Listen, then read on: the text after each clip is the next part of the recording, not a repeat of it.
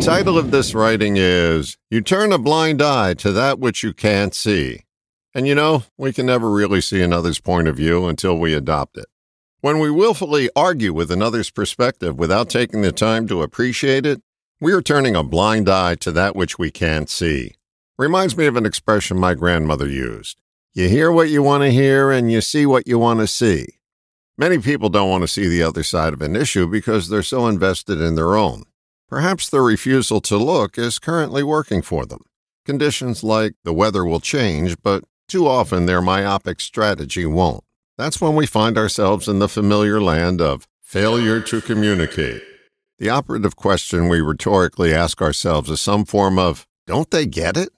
What we don't get is that they're looking from a different vantage point and seeing a whole different picture.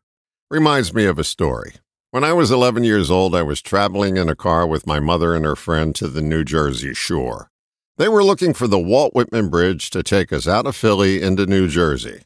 The friend who was driving said, I just saw the sign for the Walt Whitman Bridge. My mother said, No, that was the sign for the Ben Franklin Bridge. An argument ensued as to what the sign read. We pulled over to the side of the road where the heel digging continued and a trip to nowhere was about to begin. Each insisted they saw the sign they claimed to see. Thank God there was an 11 year old in the back seat to issue an innocent suggestion. Let's go back to where you saw the sign. With that, the driver took us back to see the sign.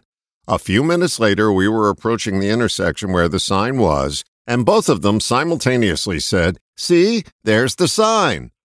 What neither saw was that there were two signs one for the Walt Whitman Bridge and one for the Benjamin Franklin Bridge, both on the same telephone pole right next to each other.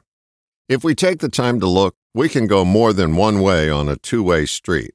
If you truly want to communicate with another, it's productive to make an effort to see things through their eyes, otherwise, you'll stay in the dark and wonder why. It's a lot easier to agree when you see what someone else sees. If you dismiss it out of hand, you'll never grasp their point of view. So here's a travel tip from my 11 year old self. If you're lost traveling around in a hot car on a summer's day and you want to get to the beach, take the time to see all the signs. All the best, John.